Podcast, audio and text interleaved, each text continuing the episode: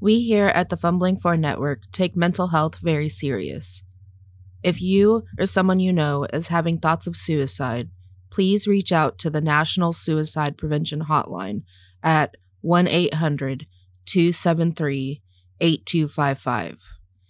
If you don't like talking on the phone, you can text or start an online chat. Once again, the number is 1 800 273 8255.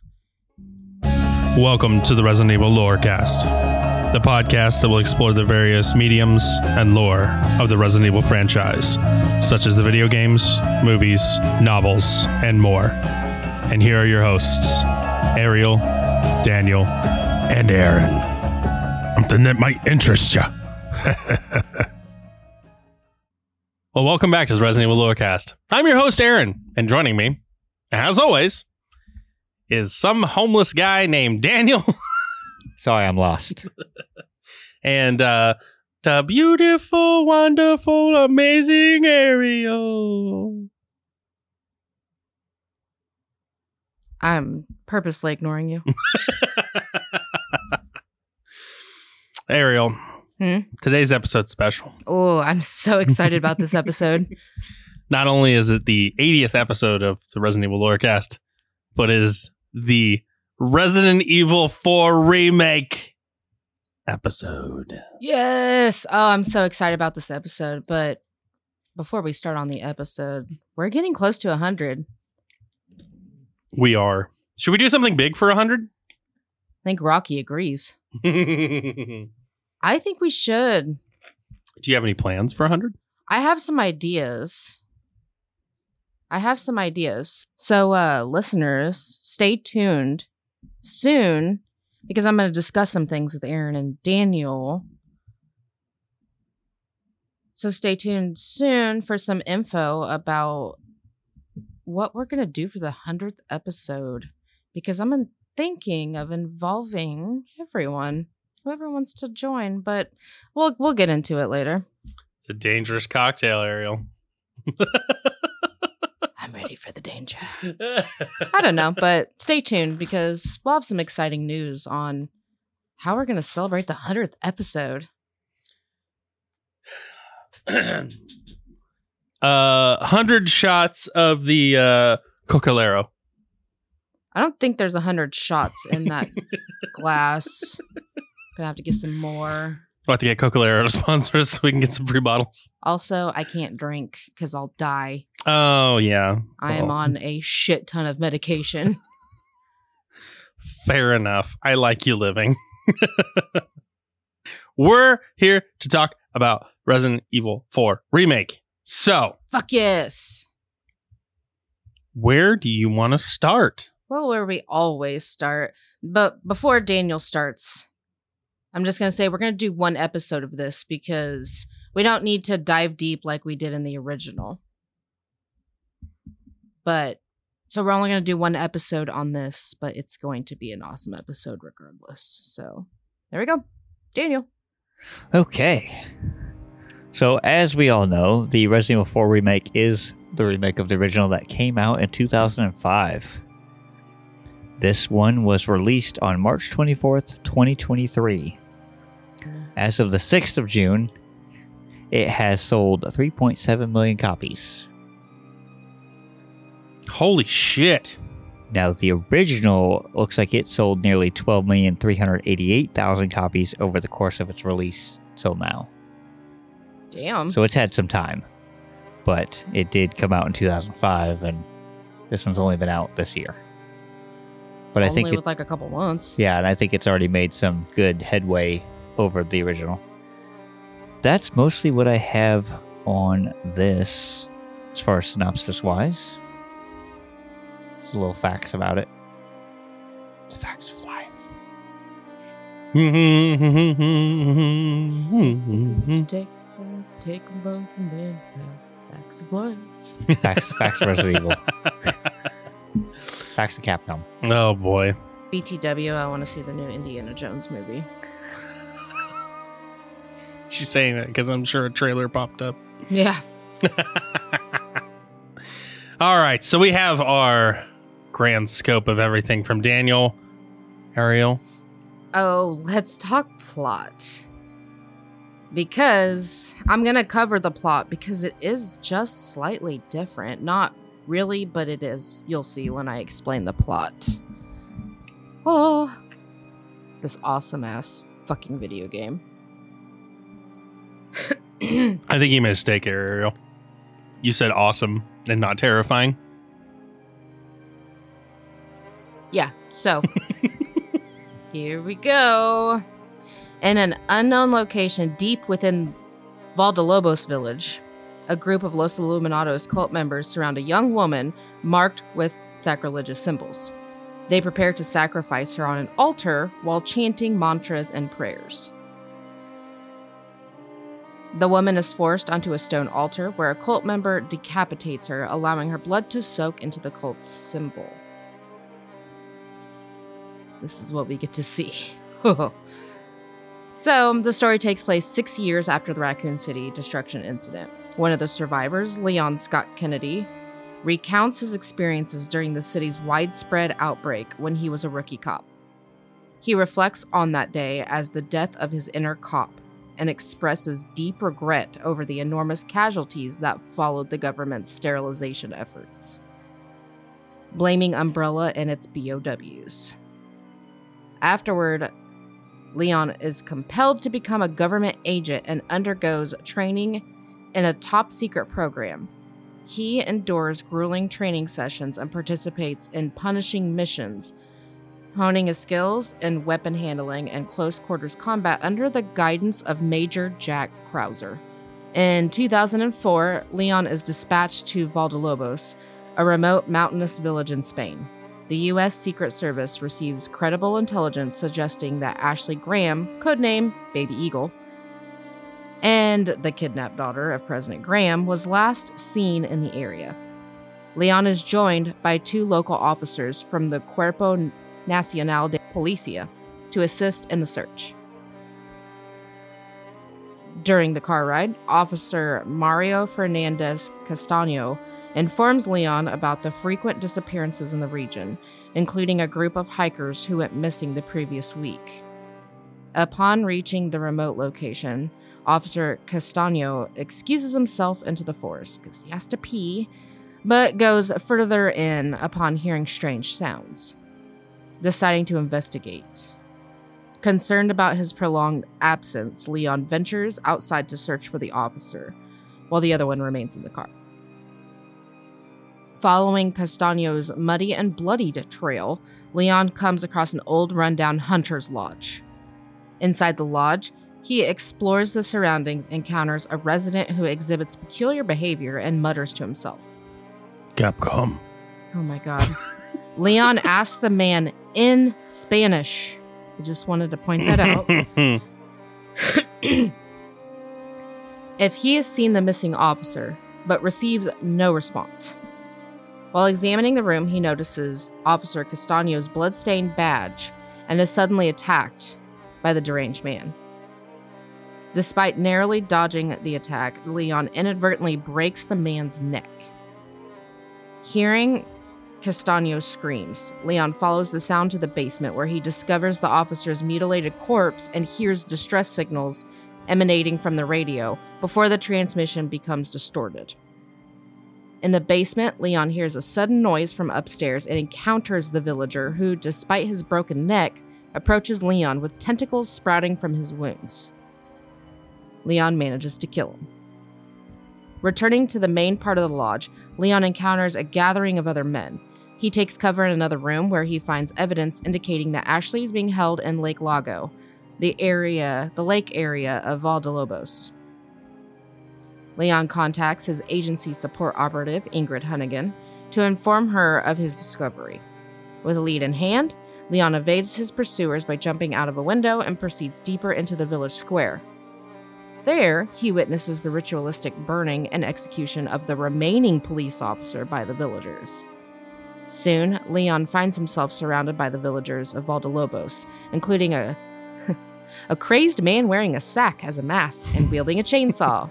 so Dr. Salvatore. Leon seeks refuge in a nearby house, which the villagers and the chainsaw wielding maniac quickly break into. However, Leon manages to buy himself enough time until the church bell tolls, causing the villagers to become docile, drop their weapons, and retreat back to the town hall. Outside, Leon stands puzzled by the villagers' actions, feeling confused about the recent events. And utters the words. Where'd everyone go? Bingo. I'm so glad they kept that that line in. So glad they kept that line in. Honestly, they kept everything in, but they changed it. They altered it a little bit at the beginning here to make it so, you know, Leon wasn't, you know, committing home invasion. And yeah, I'll, I'll go into that when we discuss it. But yeah, there's. So, alone in the village square, Hunnigan contacts Leon and informs him of a path to the lake near the large windmill. Following the trail, Leon is attacked by numerous farmers and a brute ganado wearing a bull's head. So we get introduced to a new enemy here called the Brute.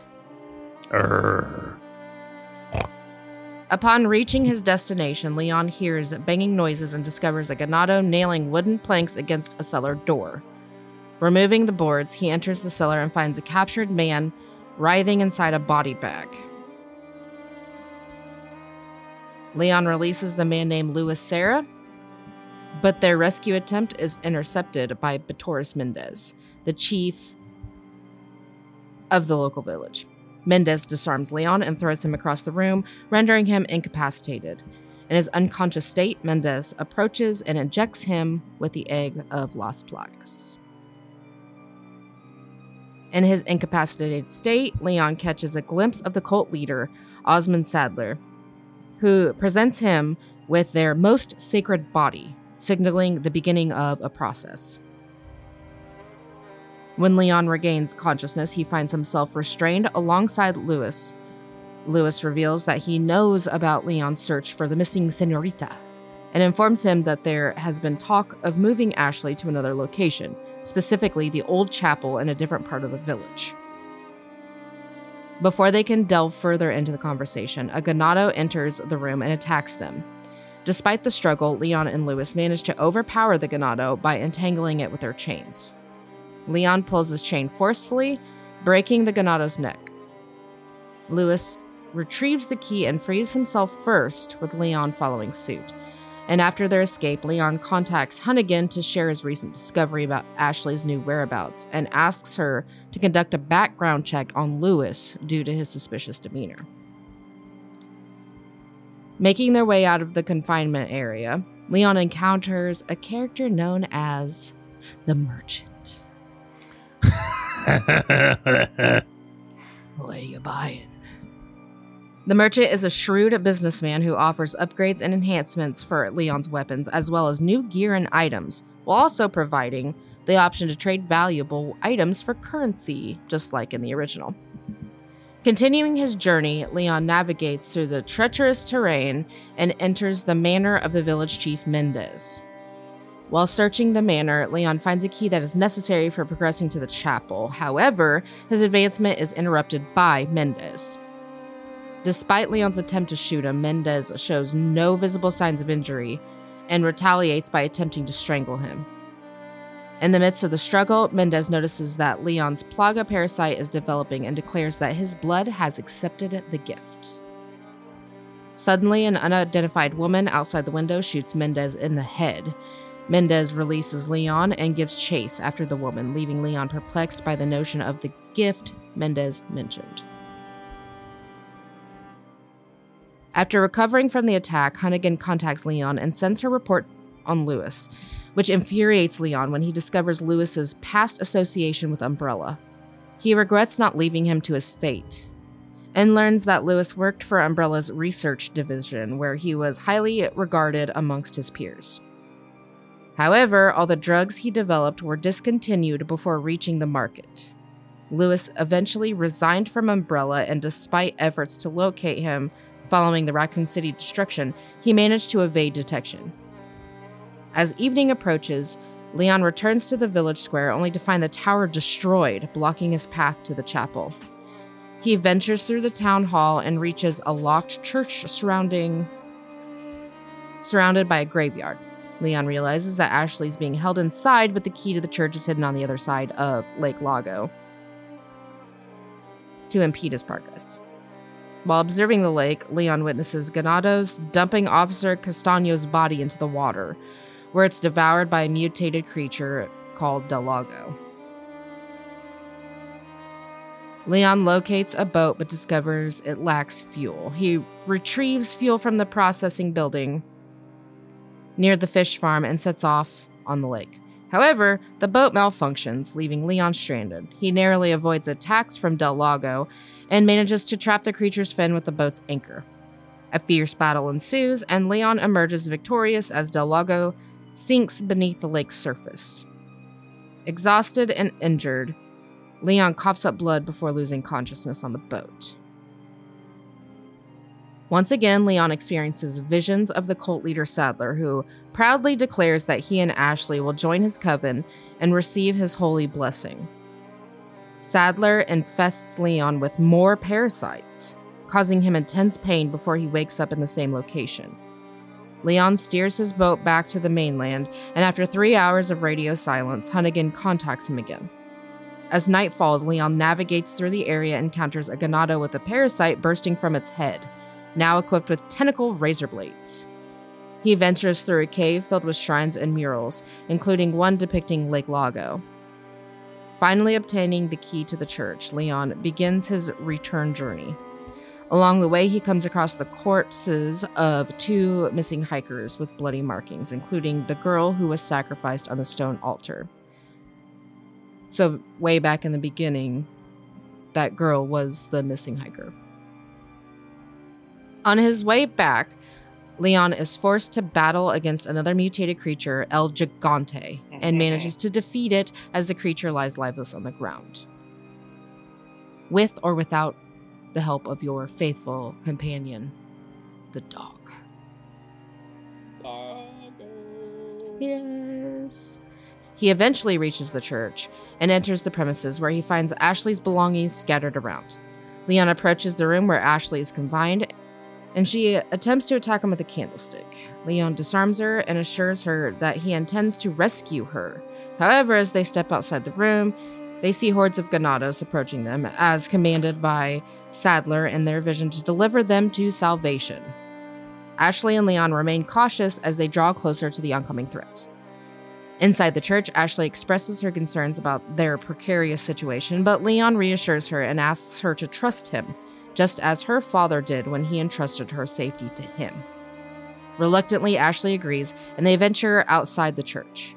Leon contacts Hunnigan to inform her of their success in rescuing the target, and she arranges for a helicopter to extract them, providing coordinates for their rendezvous. As they make their way to the extraction point, heavy rainfall begins to pour. Leon and Ashley reach the location only to find themselves surrounded by hordes of ganados. In the distance, Lewis signals for them to seek shelter inside a cabin, and they hastily enter for safety. Still harboring anger over his discovery of Lewis's past, Leon confronts him and attempts to interrogate him. However, their conversation is interrupted as the Ganados start closing in on the cabin. Leon and Lewis hide Ashley while Leon defends against the relentless assault from the hostiles. After enduring the onslaught, Ashley discovers an escape route and the trio flees the premises. With Leon shooting the chains off the clo- off to close the wooden portcullis and cut off their pursuers. Taking a moment to catch their breath, Ashley begins to cough up blood. Lewis approaches and asks if this is her first experience of coughing it up. He explains that it's a symptom of Las Plagas, the same parasite that has infected the villagers and enslaved them. Ashley is distraught by the revelation. However, Lewis informs them that there is a surgical procedure that can remove the parasite.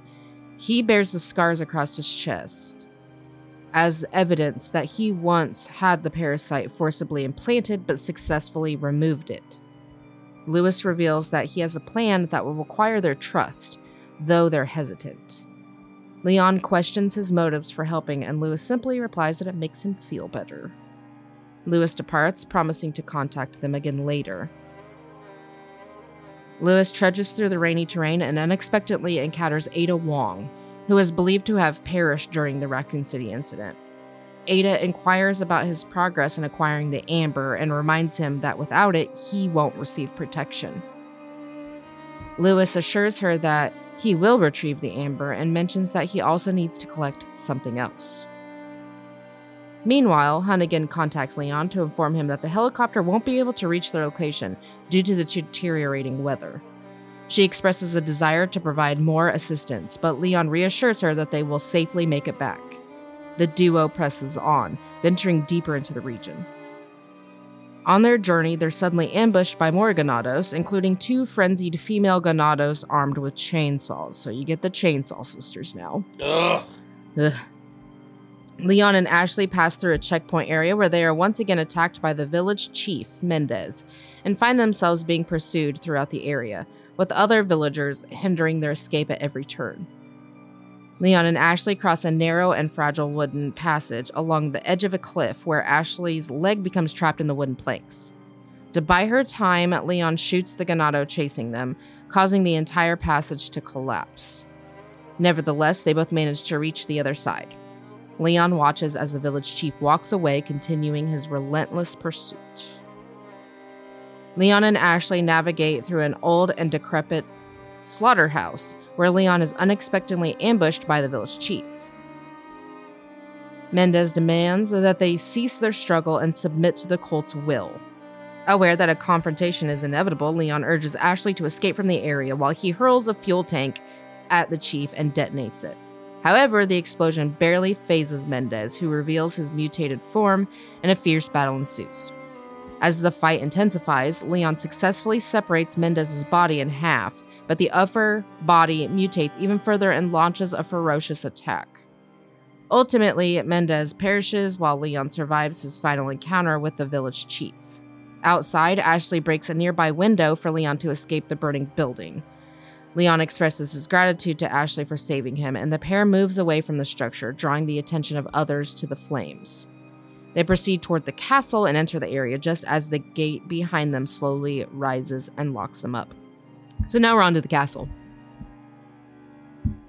Upon entering the castle, Lewis contacts Leon and offers a suppressant that can slow down the progression of the parasite. He suggests that the three of them meet in the castle's courtyard and sends Leon a document about the use of specific drugs in the early stages of the plaga's growth. The document is presented and questioned by head researcher Annabelle Garcia Escudero and researcher Ryan Chin. It explains that the initial symptoms of the plaga include mild abdominal pain, hematitis, dizziness, and loss of consciousness. The suppressant developed can inhibit the parasite's growth, but cannot completely eliminate it. As Leon continues his journey, he notices a heavily guarded entrance with numerous cult members and artillery. Along the way, he encounters different types of plagas with heads erupting with wide jaws and four mandibles. He faces resistance from the armed artillery at the entrance, but manages to use the cannon to blow open the entrance door and seeks shelter inside. In the castle, Leon and Ashley come face to face with the Castellan, Ramon Salazar. Not to be confused with Salad Bar. Who demands that Ashley be handed over to spread the parasite worldwide according to Saddler's will. Leon and Ashley refuse the demand, but they encounter resistance from the Zealots. Nevertheless, they find a way to escape. Deep in the castle's torture chamber, Leon discovers horrifying sights and mutilated bodies, as well as notes from the previous caretaker. While exploring, Leon accidentally falls through a weakened wooden floorboard and encounters a restrained Garrador. He realizes that the man's eyes are sewn shut, but he has developed heightened hearing abilities. Eventually, the Garrador breaks free and goes after Leon, forcing him to defend himself. After escaping the chamber, Leon and Ashley continue to navigate through the castle. As they fight their way past Salazar's armed men, they reach the courtyard where Ashley's symptoms worsen. Ashley collapses in Leon's arms, and to his surprise, a puppet controlled version of Ashley takes hold of his knife and attempts to attack him, but fails. Before Leon can react, a gate separates them and Ashley regains control, horrified by what she has done. Fearing that she may harm Leon again, Ashley rushes away. After the tense situation, Leon contacts Hunnigan to inform her of recent events, but their signal gradually breaks up, leaving Leon in the dark. As he retraces his steps trying to locate Ashley within the castle, he unexpectedly encounters Ada. Ada notices his lack of surprise at her supposed death six years ago and holds him at gunpoint. However, Leon manages to disarm her and gain the upper hand. Curious about the organization she now works for, Leon questions Ada, but she playfully evades his inquiries. After regaining their composure, Ada suggests that Leon abandon Ashley, whom she believes is doomed, in the hopes of another encounter with her. However, Leon firmly rejects the proposal. Running out of time, Ada proposes continuing their discussion at a later date and escapes through a window. During his journey, Leon encounters another variation of the parasite that gains mobility and attaches itself to individuals, controlling them to behave erratically and launch frenzied attacks. He is forced to battle a heavily armored El Gigante on top of the castle. With no direct means of attack, Leon maneuvers around the creature as it hurls rocks at him. Eventually, Leon discovers a cannon and uses it to target the creature, causing a fatal blow to its eye and bringing it down. Continuing his progress, Leon is unexpectedly ambushed by the creature but manages to evade its grasp, leading to its demise. While exploring, Leon finds Ashley in a secluded room, visibly upset. He attempts to approach her, but she recoils in fear, concerned about being controlled again. Leon tries to reassure her, and Ashley notices his symptoms, realizing that he's been infected as well. Leon comforts her, emphasizing that it's it's okay to be afraid, but encouraging her to keep moving forward. He assures her that they will both survive, even though Ashley is uncertain about the possibility. Nonetheless, she appreciates Leon's words of encouragement. And after an emotional moment of connection between the two, Leon is puzzled by Lewis's absence, but receives a contact from him, requesting help in the ballroom beyond the courtyard. Leon sets off to reach the designated location. However, upon arrival, they find the door locked, prompting them to search for the cas- search the castle for the necessary pieces to unlock it. Along the way, they encounter Armaduras, armors inhabited by Plagas, which they must contend with. As they gather the required pieces and input them, Ashley notices a group of zealots approaching, and Leon prepares to defend them. Unfortunately, one of the zealots traps Leon in a cage, leaving Ashley vulnerable in pursuit. Leon urges Ashley to flee, and while he fights off his own assailants and countless others, Ashley manages to escape and locks herself in a room. Determined not to run away, she decides to find a way to free Leon from his enclosure. Ashley navigates through dilapidated rooms, encountering more Armaduras. However, she discovers that she can ward them off using the light from the lantern. Making her way to the floor above, Ashley reassures Leon that she will find a way to free him as she continues her search. Eventually, she acquires the item needed to release Leon, but faces relentless pursuit from numerous Armaduras as she makes her way back. Despite the challenges, she successfully opens the door and finds the corpse of the zealot who had trapped Leon. To her surprise, she discovers that the zealot held the key to Leon's cage, which she throws to him. Just as Leon is about to unlock his enclosure, he hears Ashley being abducted by Salazar's servant, Verdugo. Desperate to stop Verdugo, Leon fires bullets at it, but the creature remains unfazed. Helplessly, Leon watches as Ashley is carried away to an unknown location. Outside the castle, Ada contacts her employer to provide an update on her progress. She informs them that she hasn't been able to retrieve the amber yet, but mentions that Leon is assisting her in the retrieval process. Her employer agrees to keep Leon on board for further assistance. After the call ends, Ada notices Verdugo carrying Ashley towards the throne room and quickly informs Leon.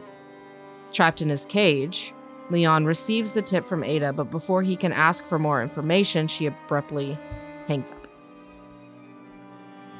On his way to the throne room, Leon encounters Novistadors, creatures created from the combination of the parasite and the womb developed by Salazar's servant, Isidro Talavera. Upon reaching the throne room, Leon witnesses Ashley being held down by zealots, their bodies marked with blood. However, before he can take any action, Verdugo tramples him. Helplessly, Leon watches as Ashley is forcefully made to drink a black liquid, claimed by Salazar to intensify her suffering.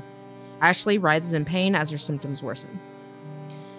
Having satisfied his sadistic intentions by showing Leon the extent of Ashley's suffering, Salazar bids farewell and orders Verdugo to throw Leon into a hole below, causing distress to Ashley. Falling into the abyss, Leon manages to save himself by grabbing onto a chain previously used for executing zealots. As he descends further into the cave, Leon begins the arduous task of making his way back to the surface and eventually stumbles upon an underground lab. There, he discovers notes left by Isidro, who proclaims himself to have transcended the limitations of humanity and become one of Salazar's devoted servants and the executor, Verdugo. Inside the lab, Leon becomes the target of a relentless pursuit by Verdugo, who stalks and hunts him relentlessly. As Leon struggles to restore power to escape the lab, he manages to survive his encounter with Verdugo. Finally, an elevator descends to his floor, and Leon finds Luis waiting with the suppressants. As he waits to reach the floor, Leon's plaga symptoms worsen, and he experiences disturbing visions of a man receiving orders from Saddler to deliver these vagrant children to their salvation. Upon arriving in the mines, Leon sees Luis standing by with the suppressants, ready to provide much needed assistance. After injecting himself with the suppressants, Luis warns Leon that the effects of the suppressant will not last long, However, Leon is determined that rescuing Ashley is still the top priority and is willing to risk his life to complete it. Luis, referring to himself as Leon's Sancho Panza, decides to accompany him in the effort to rescue Princess Dulcinea. Along the way, Leon expresses his lack of trust in someone who used to work for Umbrella, but Luis assures him that the company is finished and that he is willing to help Leon to make amends. Moving forward, Leon and Luis discover a path that leads to the blast furnace. In this area, Leon is suddenly grabbed by another El Gigante. Luis tries to pull him back, but the force of the giant's grasp drags them both. Luis manages to save Leon from its clutches, and Leon warns him about the imminent attack from a second El Gigante. The two engage in a battle against the two creatures, utilizing the environment to their advantage. With their combined efforts, they succeed in slaying the El Gigantes. After the fight, Leon expresses his surprise that the creatures were being kept in the mines. Luis explains that the grounds are considered sacred by the cult and that the parasites are discovered and preserved inside the ancient ambers. With no other viable path forward, Leon and Luis decide to ride the mine carts through the unstable mines where they are pursued by various ganados. They also pass by the Novistadors' hive, and at the end of the track, Leon and Luis are forced to jump for their safety and face off against numerous hostiles. Finally reaching the lift, the pair boards it, and as they ascend, Leon urges Luis to confess his past involvement with Los Illuminados and to help them as a way to make amends. Upon reaching the surface, Luis is suddenly stabbed in the back by Jack Krauser, who is believed to be dead. This revelation shocks and betrays Leon as he realizes that Krauser has been the mole responsible for Ashley's kidnapping and has willingly worked for the cult. Krauser retrieves the sample and engages Leon in a close quarters combat duel, wielding a knife. Amidst the fight, Leon attempts to reason with Krauser and understand his motives. Krauser reveals that two years prior, he and his unit were part of Operation Javier, which resulted in the death of all his comrades. He believes that the government allowed their deaths to occur and seeks revenge for their loss. Leon is ultimately defeated in the fight against Krauser, but Luis manages to save him by shooting Krauser's knife away. Disappointed in Krauser's lack of change, he leaves the scene.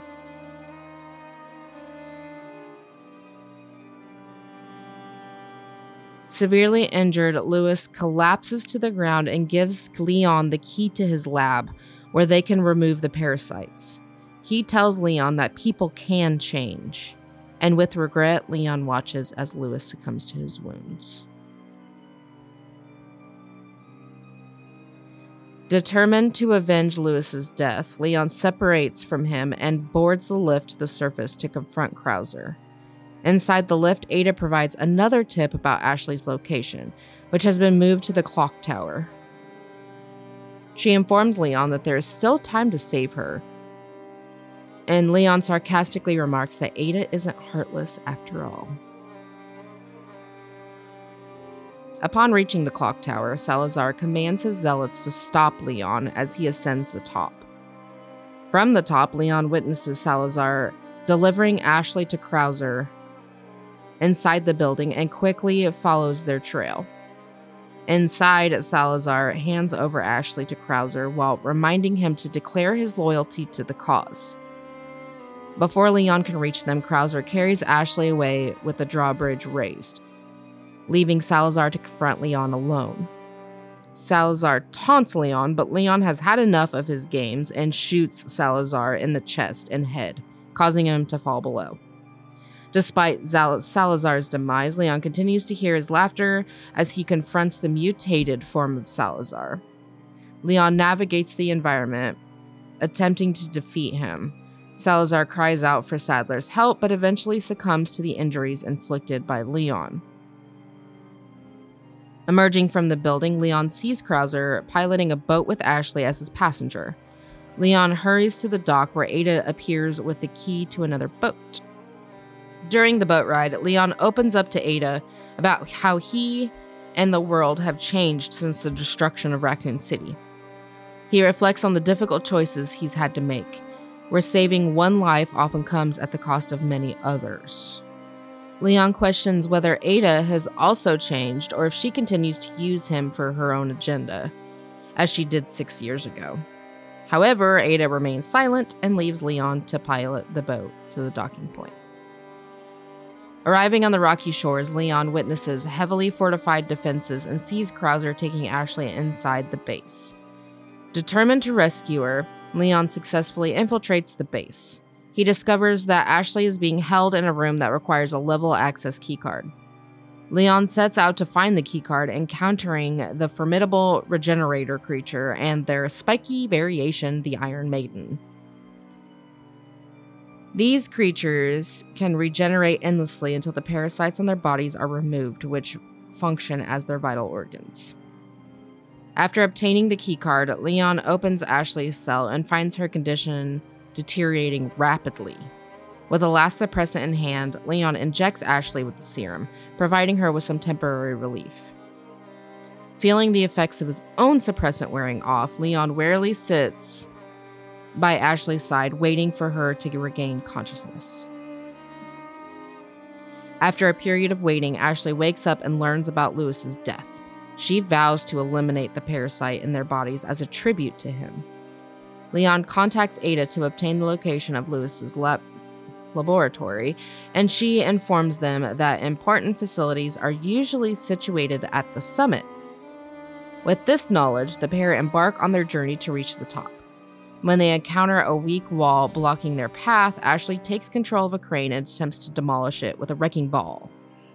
However, this attracts numerous ganados in the area, prompting Leon to buy her enough time to successfully create a hole in the wall.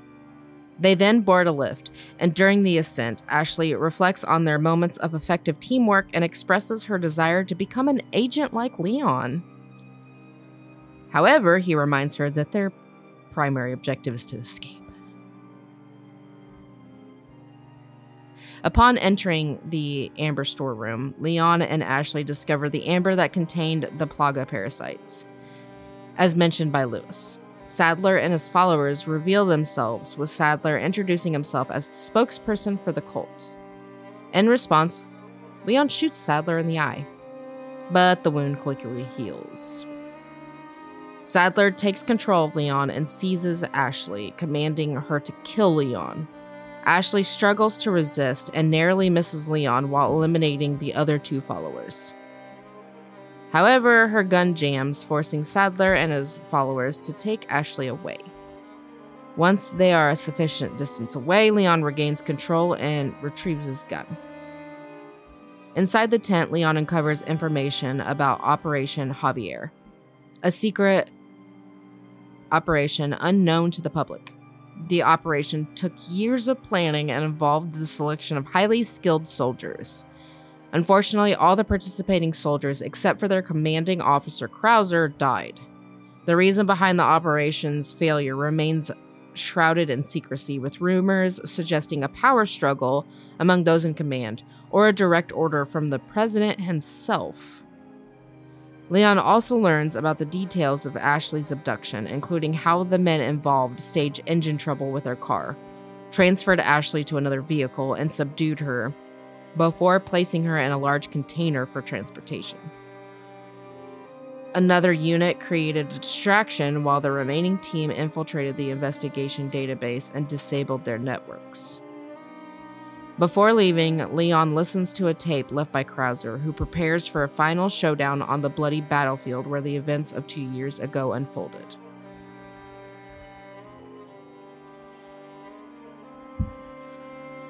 As Leon enters the battlefield, Krauser taunts him for his lack of judgment and mocks his inability to save anybody. Leon retaliates by questioning Krauser's own motives for working with a cult highlighting the allure of power and how the cult granted that to him. They engage in a deadly fight as Leon strives to make his way towards the tower where Ashley is being held.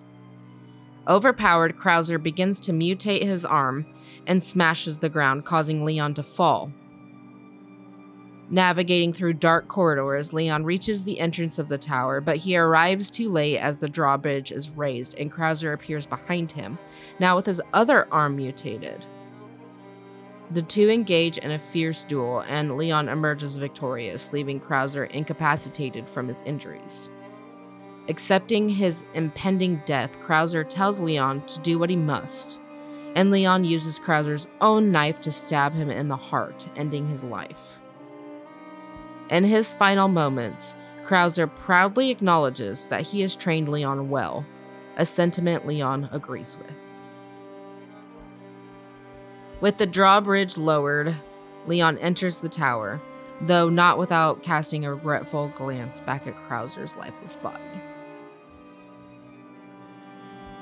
On top of the building, Leon gazes at their heavily fortified sanctuary, where Ashley is being escorted inside by Saddler's followers.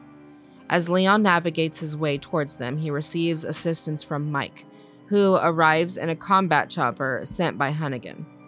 Approaching a designated landing site, Leon prepares to board the chopper, but their plans are disrupted by swarms of Novistadors surrounding the vehicle.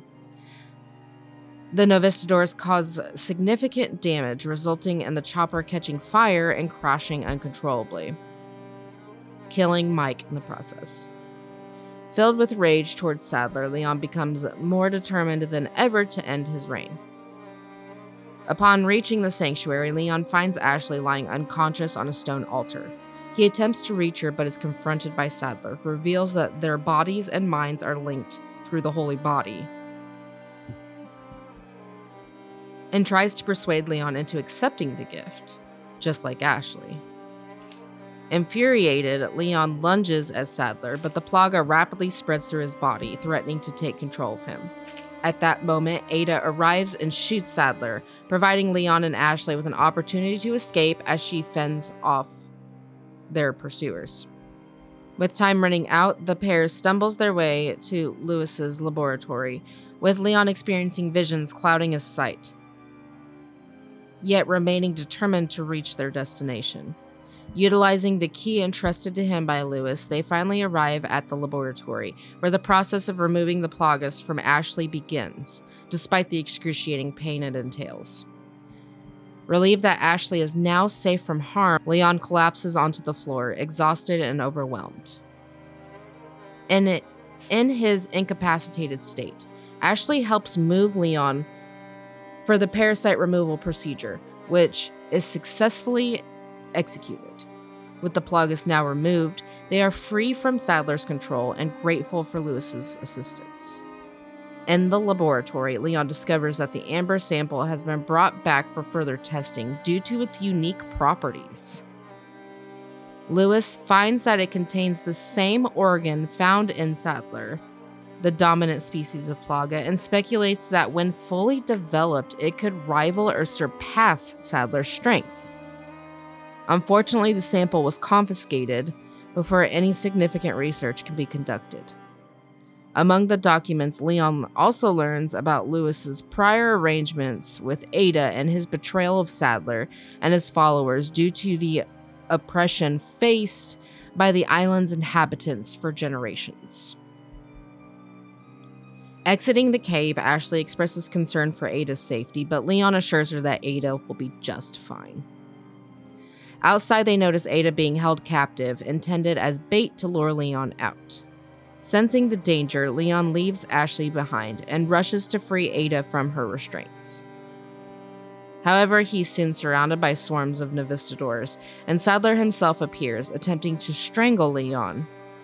Ada comes to his rescue, allowing them to confront the mutated Saddler, and as they battle, Saddler reveals his plan to spread the Plaga throughout the world, uniting humanity through the Holy Body, created by war, suffering, and death, in order to create his idea of a paradise. Leon manages to defeat Saddler, causing him to fall into the sea below. However, Saddler mutates once again, transforming into a massive creature. Leon holds on long enough for Ada to toss him a rocket launcher, which he uses to weaken the creature. Taking advantage of his opening, Leon impales Saddler with his own staff, finally vanquishing the mutated monster. Leon tries to retrieve the amber, but Ada grabs it and reveals her true intentions. She explains that she made a deal and offers Leon a ride on the helicopter, but he declines, knowing that this is where they part ways. Ada departs as the island's facilities explode, and Ashley arrives, questioning why Ada left them. Before they can discuss further, Leon rushes Ashley, and the two make their way to the dock. Along the way, all of the Ganados die in violent seizures due to Saddler's demise. Leon and Ashley use a water scooter left behind by Ada to navigate the collapsing cave and burning facilities. They manage to escape and witness the island's destruction. Ashley offers to put Leon under her protection, but he refuses, acknowledging her capability but suggesting that she needs more training. The two head home as Hunnigan finally establishes contact with Leon.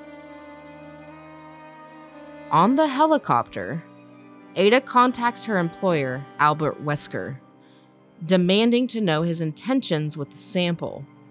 Wesker reveals his plan to accelerate change, sacrificing a hundred lives for the benefit of one, and potentially causing casualties in the billions. Shocked by the insanity of his ambitions, Ada holds the pilot at gunpoint and orders a change in their course.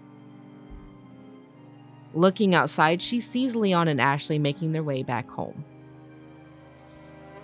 Relieved to hear that Leon and Ashley are safe, Hunnigan updates the report and walks away from her station, relieved and satisfied. And that, that is the plot of the RE4 remake. And there are finally no plot holes. They, yeah, I mean, I'll, yeah, I'll get into that at the end of the mid break. well, I guess this is the perfect time for us to go to our mid break.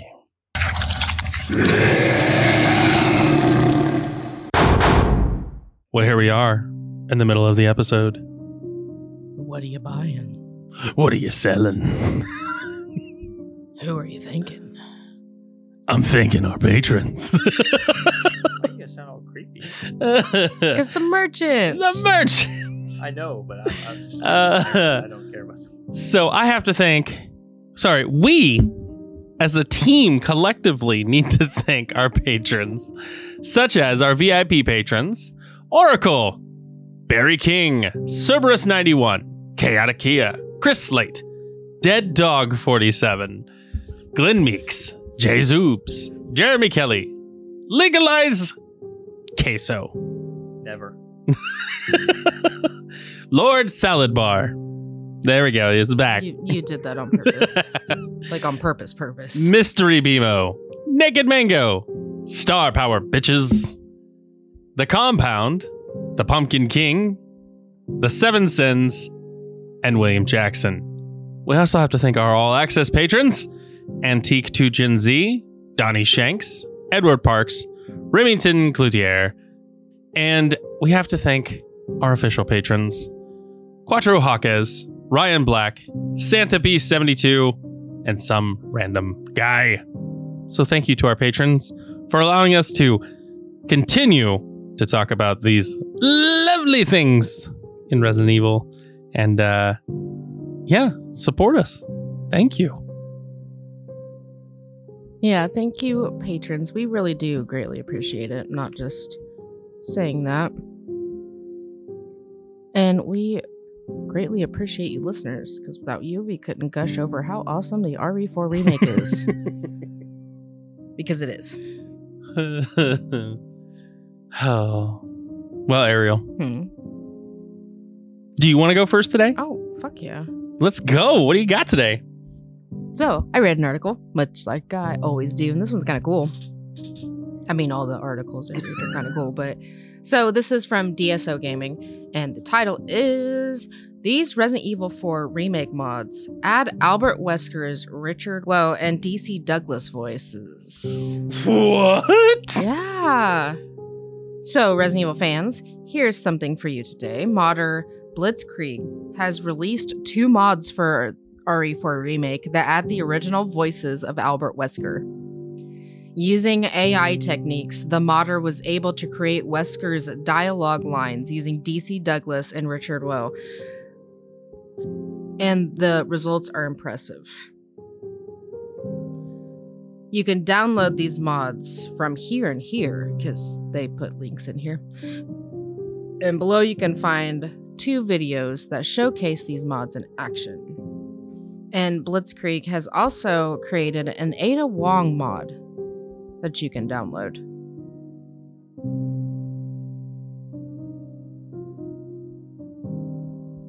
So I will have the link for this in the show notes. And if you uh, click on it in this article, they do have links for where you can download these mods, as well as view them on the videos beforehand to see if you really want them or not. I think it'd be cool to have DC Douglas's voice for Wesker. It would be legit. I know Daniel would like that because he's five Wesker. Chris. it is pretty cool that they modded those in, though. I actually have his autograph. DC Douglas? Hmm? you do. I remember that Yeah, now. I do. I have his autograph. We need to get that framed for you and hung up in the studio. I know. Don't you have somebody else's too? Vash? yep. Yeah. Vash the Stampede. That's right. I don't have anybody's. Good. Yeah, you do. Who you have I- the same one, but it's Ichigo. oh shit, I do. It's the same voice actor. I forgot it. It did. Ta-da. Wonder who we're gonna get autographs for in uh, Gen Con this year. You do autographs at Gen Con? You, there's some people like that go there. It depends. Like a lot of the TikTokers and stuff that are that do D and D stuff are there. Like the one shot questers and stuff. I know he was there. I didn't see him. I until- don't watch TikTok videos. I only do on YouTube, not on TikTok. yeah, so. I don't watch TikTok. I watch you YouTube. watch TikTok videos on YouTube. Uh-huh. Yep, or Facebook. D and D compilations. Yep. anyway, Daniel, what'd you bring for the mid break? So, if you ever find yourself on vacation and you just have that urge to feel like you've worked for Umbrella in the past,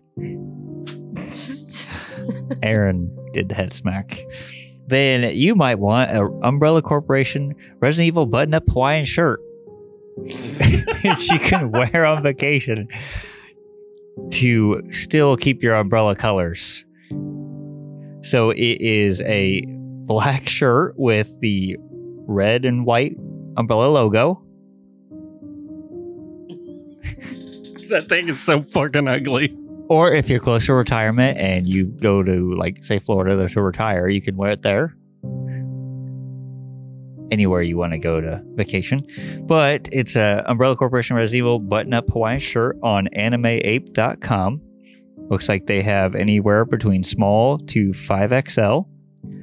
And this one will be easy for Ariel until they potentially add shipping and tax, but it runs $39 even Not bad. before Not bad at all. before the shipping and tax. So if there's tax, that's probably where your automatic's gonna come in. But yeah, if you want to vacation as a Resident Evil employee, definitely let us know. We definitely want to see you in a Resident Evil Hawaiian shirt. That would be hilarious, especially if you're vacationing.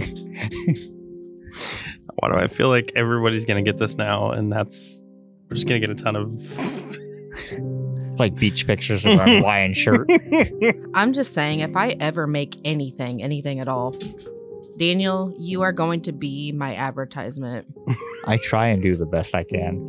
Like, if I ever need to make a commercial, I'm legit just gonna be like, Daniel, do this for me. I can sure meme it. If anybody wants to be a Hawaiian shirt Resident Evil meme. Oh but that is what I have for mine. $39 on animeape.com. Just look up Umbrella Corporation Resident Evil button up Hawaiian shirt. Ariel will also have the link somewhere for you. In the show notes, under the section mid break. I love how she like has everything super organized too. Without you, Ariel, truly this show would not be possible. None of these shows would be possible. Well, I think think by now you all know I have OCD. So yes, everything is organized and that's why I hate weird numbers. And I get after shipping and handling and taxes, I get it's going to be weird numbers. That doesn't bother me because my OCD accepted that that's how it's going to be. Just the number outright. Come on now. Just make it a nice. I don't even care if you round up and give yourself more cents. Like I will pay those extra cents just so the number, you know, is not even as in an even number, but even as in like no sense on there. I didn't purposely look for something even. It just, that was what I found. Well, I mean, So yeah, you're lucky this time. I'm lucky this time. I'll see if Mango can find yeah, me wait, some wait till Mango gets back on here. I'll have them help me find some things. Mango is currently hunting down Legend of Zelda, Resident Evil, and now Kingdom Hearts things that are both weird and odd numbers, just to let everyone know.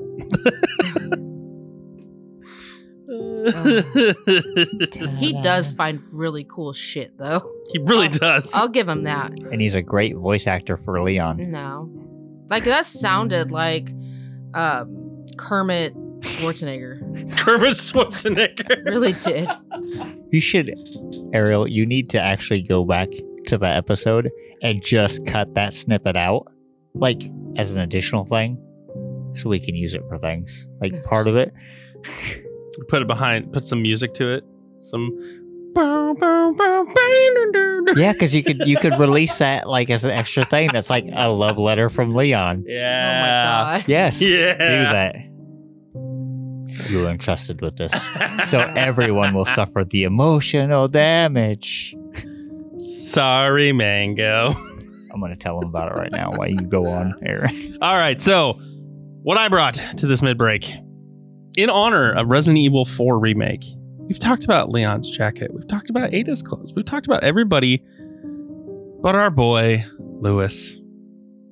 You ever just wanted Luis's jacket because it's pretty fucking cool? The thought never really occurred to me. But it's a pretty sweet jacket. I mean, it is. Yeah. Well, you can have it now if you go to Jacketars. Jacketar. I know. Dot com. And you look up Resident Evil 4 Luis Sierra leather jacket.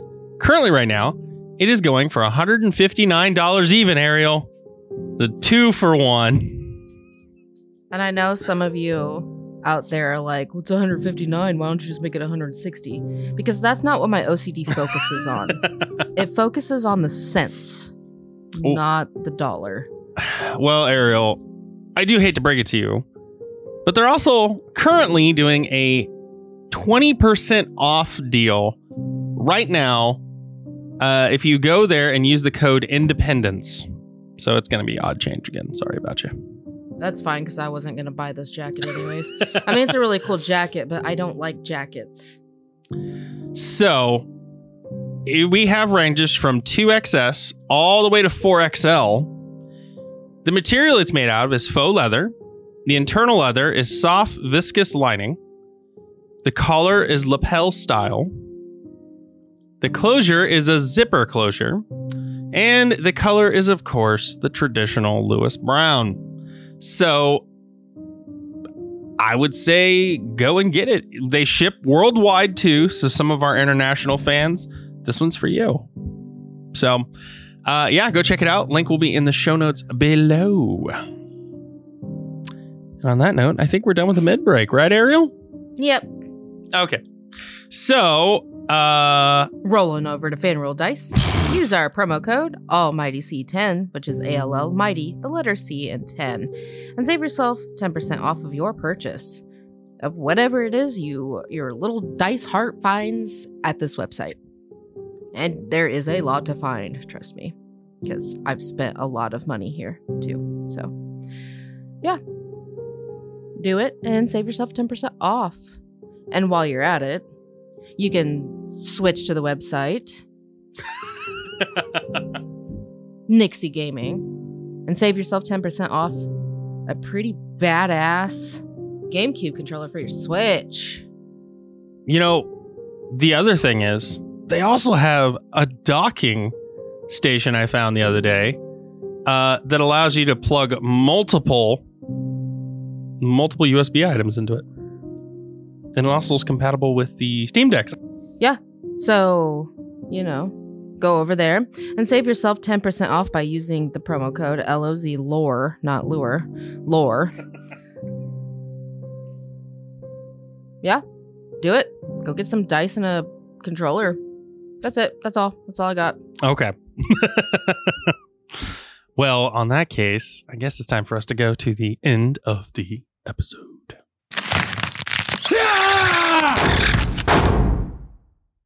Well, here we are at the end of the episode. Nope, that was terrible. Sounds like you're from like Pirates of the Caribbean or something. Yarg. I mean, that kind of did sound more like the remake merchant, though, because he kind of had that, um, like British accent. yeah, he kind of like had a. It was kind of like a European British. It was a weird combination effect. I liked it though. Yeah. So here we are. We're going to talk about some RE4 remake. Ariel, the floor is yours because you're gushing over it. Well, first we're gonna just list the characters and the BOWs. However, Daniel is gonna talk about some new ones. okay. So, just to list them, I'm not gonna go into them because they're the same as the original. We have Leon Kennedy, Ashley Graham, Ada Wong, Luis Sera, Ingrid Hunnigan, Ramon Salazar, Bitores Mendez, Jack Krauser, Osmund Saddler, Albert Wesker, the Merchant, Mario Fernandez Castaño. and poor guy doesn't really get a name. Newbie officer and Mike. Just Mike. Yeah, he's the helicopter pilot. I love how we've never gotten Mike's last name. Just Mike. Just Mike. Doesn't have one. So, yeah, it is the same as the original. Though, yes, there are, you know, they say different things, but it doesn't matter. They're the same. So, I'm not going to go into any of them. Daniel? Uh, Daniel and I just left the building. No, you didn't. You're still fucking here. Mentally, I left. But this will be covering the BOWs. But if you do want to listen to the information on the BOWs from the original as well as characters from the original, that will be on episode 29, titled RE4 Characters and BOWs in season one. what was he saying so that way the like the character information they don't get from this one. As far as BOWs go, you have the Arana, the Armaduras, the Chainsaw Man, the Chainsaw Sisters, the Colmillos, Del Lago, El Gigante, the Ganados, the Ganado Desnuscado. It's always a fun one to pronounce. The Garradors, the Guandanas, Iron Maidens, Novistadors, Plagas, Queen Plagas, Regenerators, and the Verdugo, and then also the Seekers, but they're not really BOWs, they're more like mechanized tech. So if you want to call them biological, then I don't know what your definition of tech is. but the new ones um, is the Brute, which is a stronger and tougher version of the normal Ganado. You have two variants the hammer variant, which wields a sledgehammer and wears a mask made from the head of cattle, such as a bull. You also have the crossbow variant, which wields a crossbow and wears a boar's head.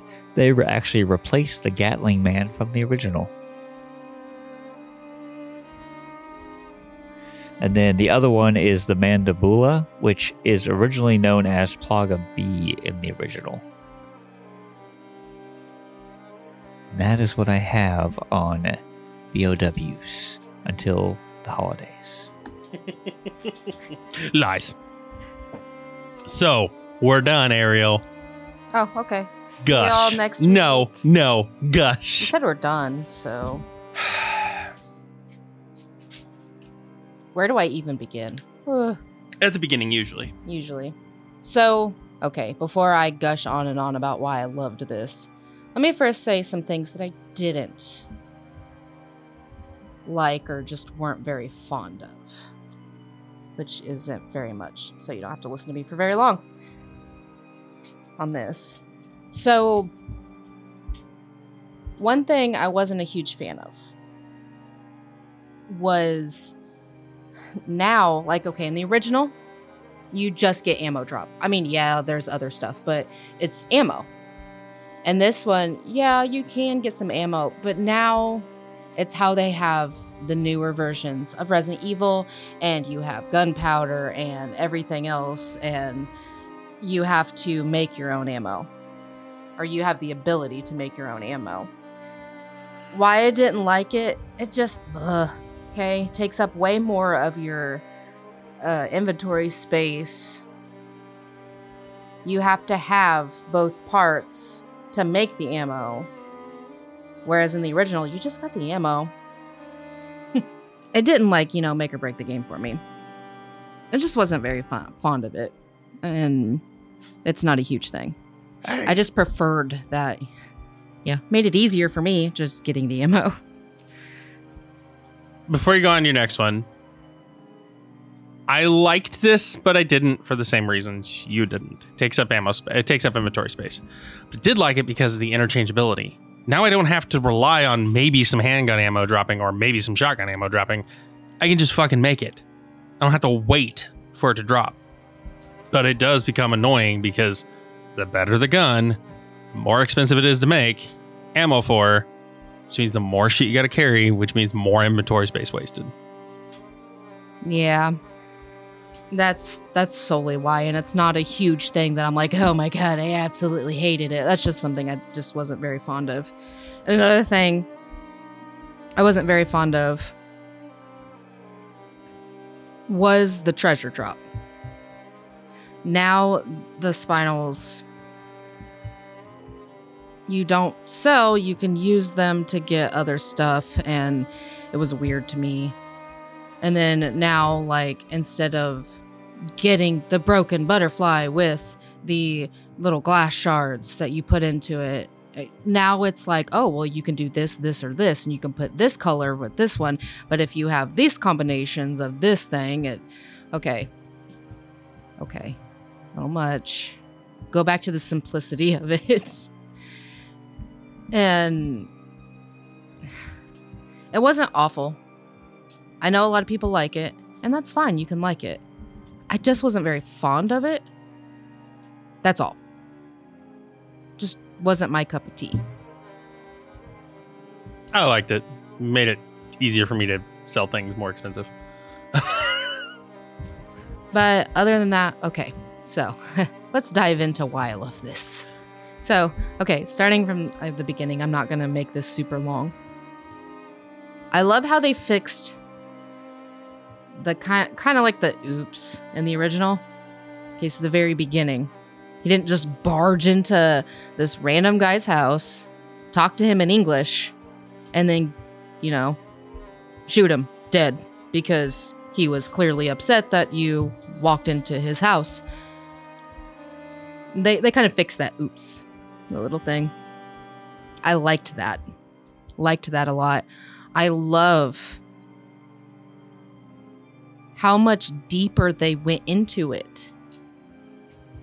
All the characters, even Leon, had they explained a lot more with them they went into Leon's sort of despair after the Raccoon City incident, after two. They went into what he did more. They went into his involvement with Krauser more. And just everything was more. With Ashley, I love what they did with her. Okay?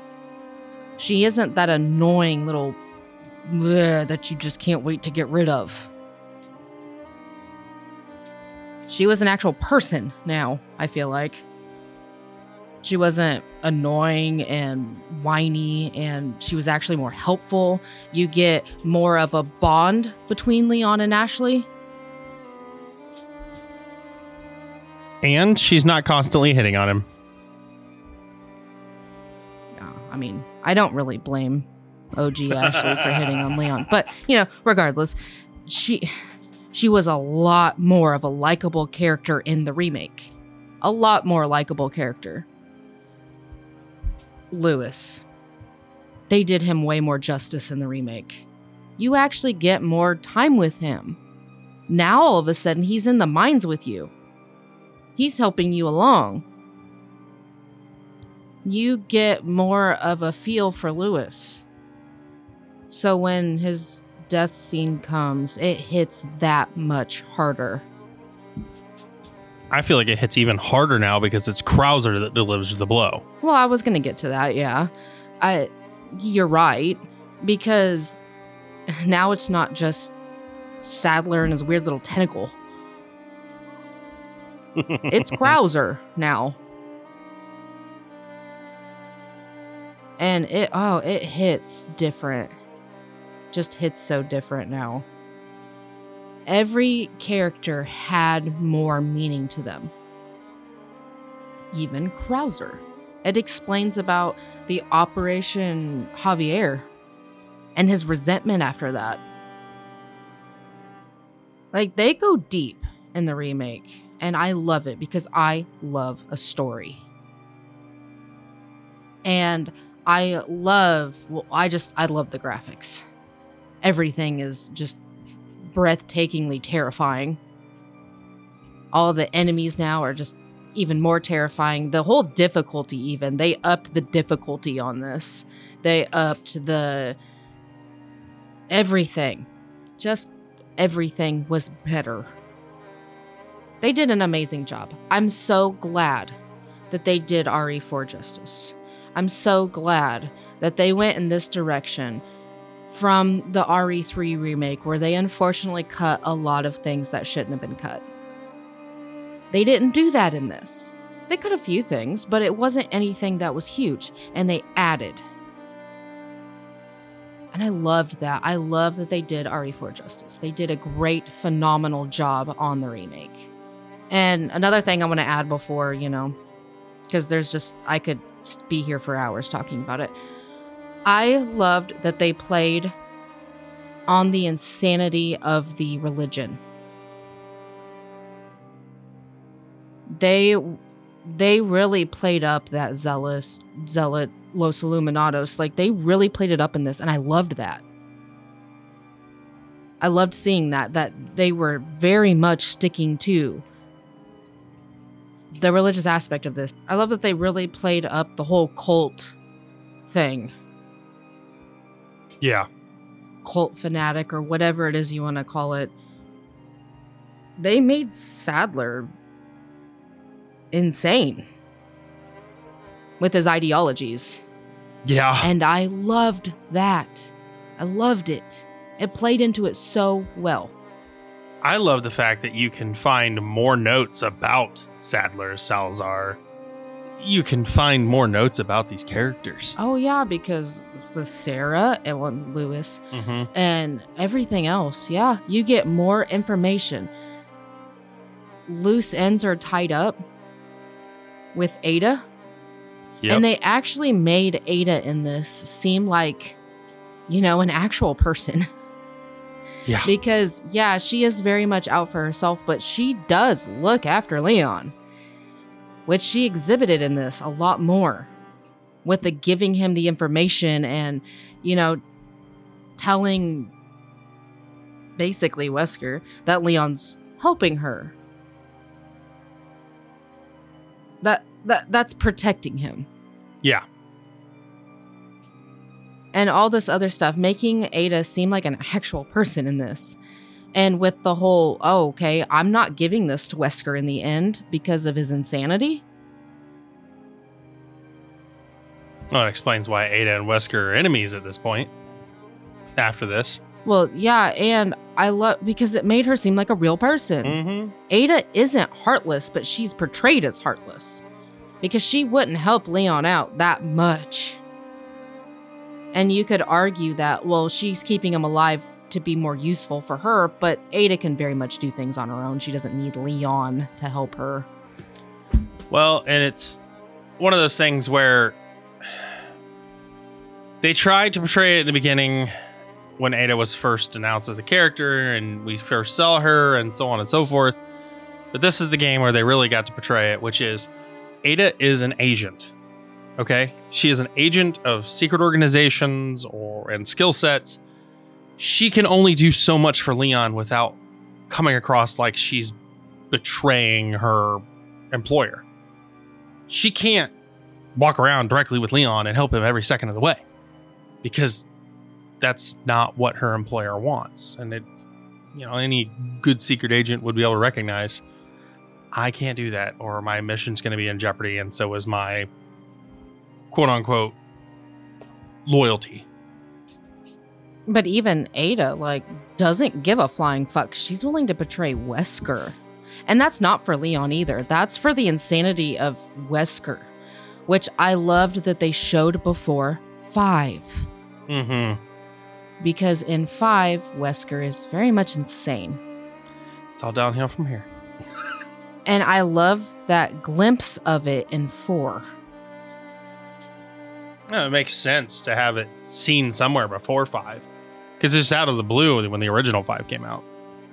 I love that they put that in there as a little nod to Wesker and 5 Mm-hmm. well, I think we could gush on and on, but maybe we should see save some of this for the comparison episode. I suppose. Like I said, I could gush on for hours, but I wholeheartedly love the way they did the remake. Wholeheartedly. Yeah. It was good.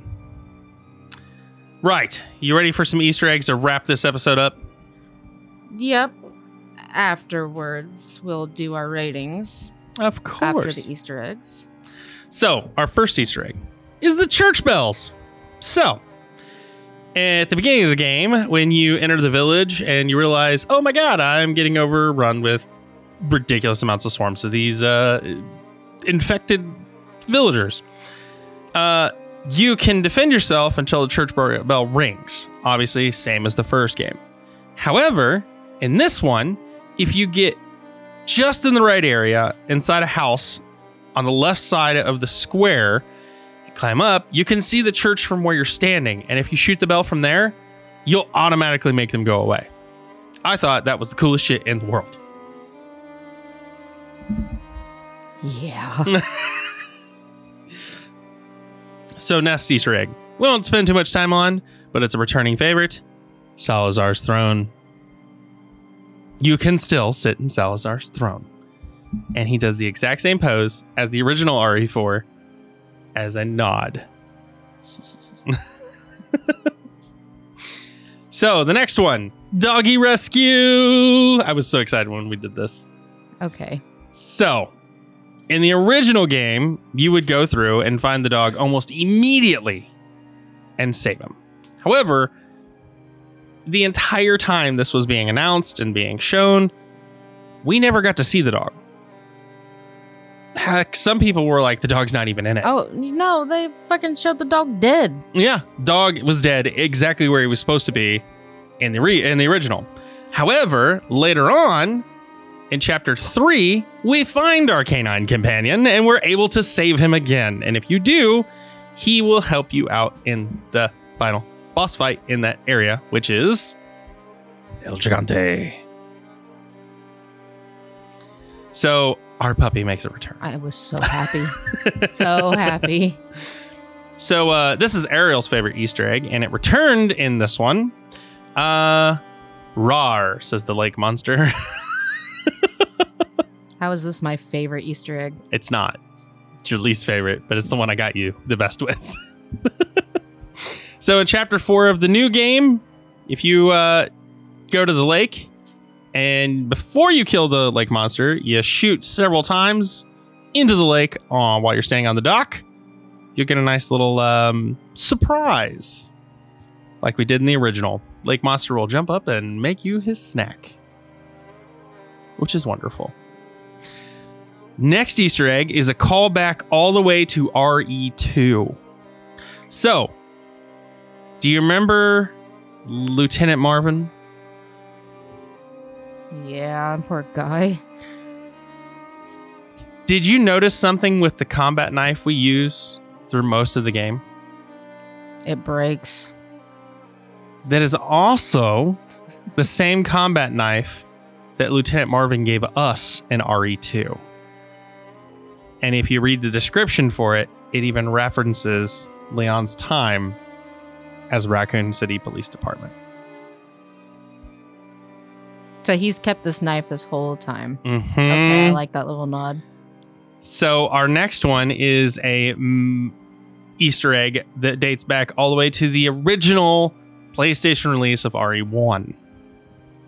So in the original, Jill Valentine uh, gi- is given a lockpick tool by Barry, and she calls her. Sorry. And he calls her the Master of Unlocking. This exact same dialogue reference is said by Ashley herself.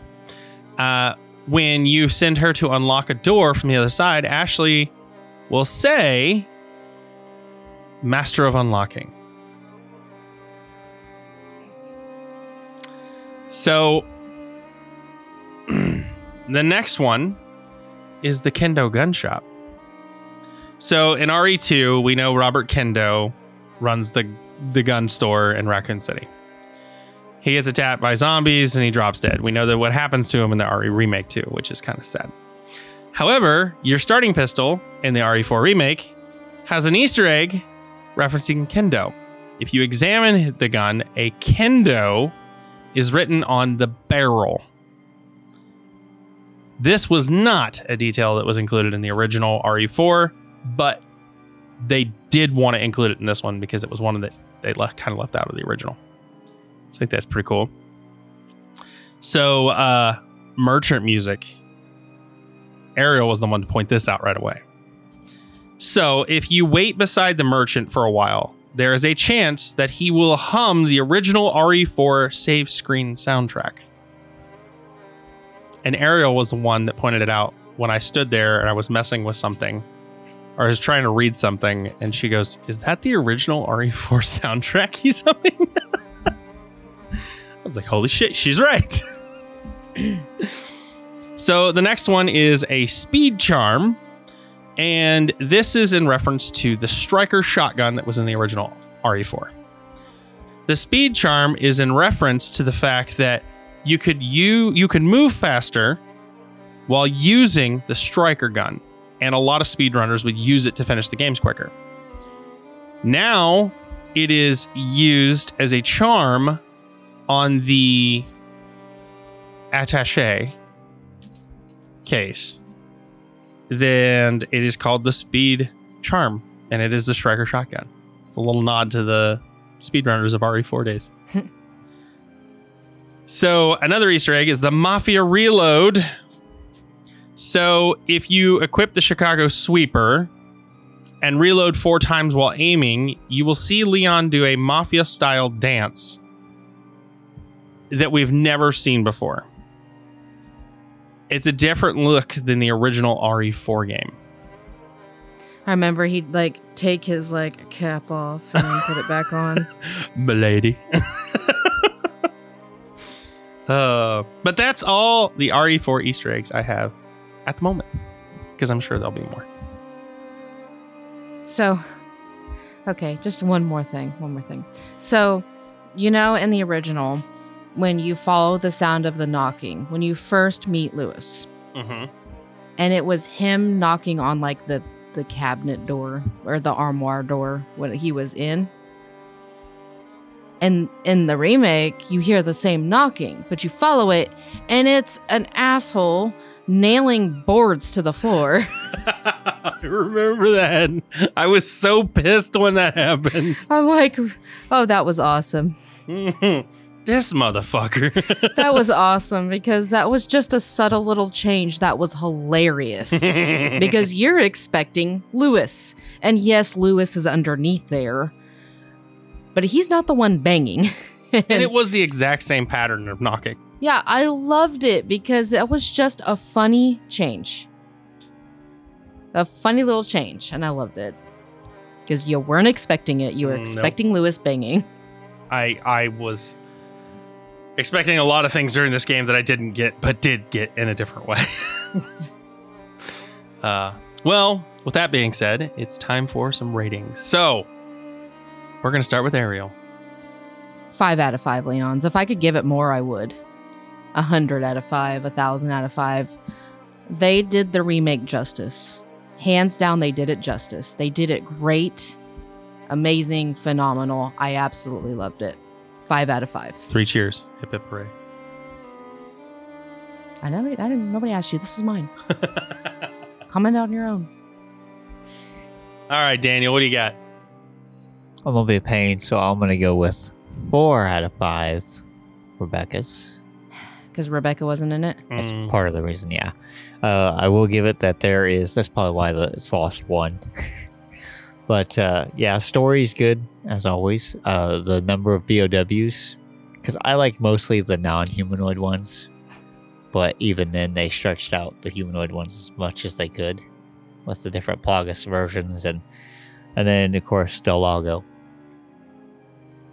So you're giving it one less star because of a name you can't pronounce. No, I said I was giving one less star because no Rebecca.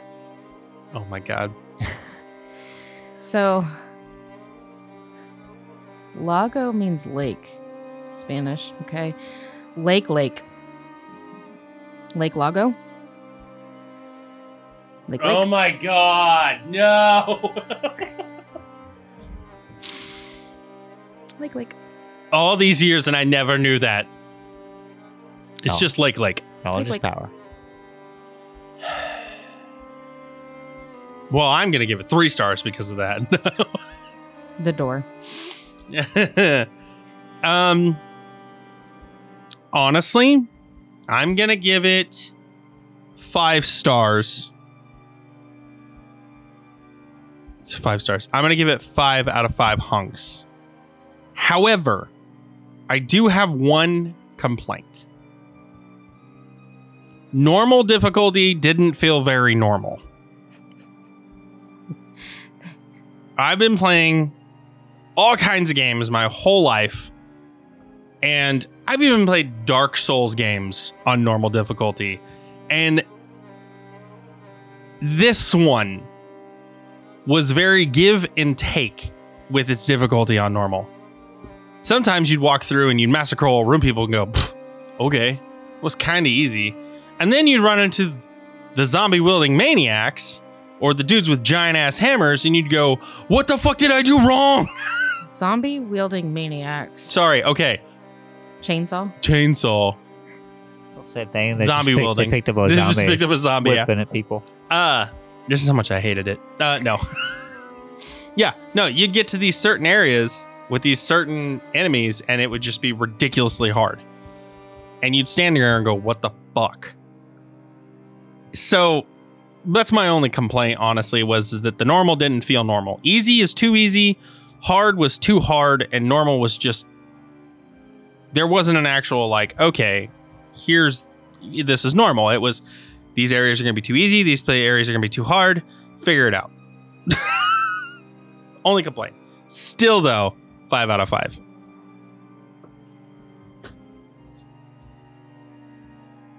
Yeah, as much as I I love Resident Evil. I always have, always will. I'm not saying I'm like the world's greatest gamer by any means, because I'm not. I still love playing them. Woo, that difficulty. but I appreciate it because they made it darker. They made it more terrifying. Everything was dark. So why not make it harder? to give it more of a uh, feel. So I can appreciate it. That's why I can't take a star away because it's not like they purposely messed it up. It's just a complaint for me, which it's kind of like Daniel's complaint with Rebecca. It doesn't really mean much. Well, I mean, same with my complaint about the no, I have to craft ammo. I mean, it's whatever. I clearly was, you know, whatever about it since I still absolutely loved it. yeah, you get over it. It's just, kind of like a meh, and then you move on. But that's it. That's it for the RE4 remake episode. Uh, yes, if there is for some reason any of you out there that have not played it yet, play it now. also, don't listen to this episode because it's a massive spoiler episode. And if you did, go play it anyways.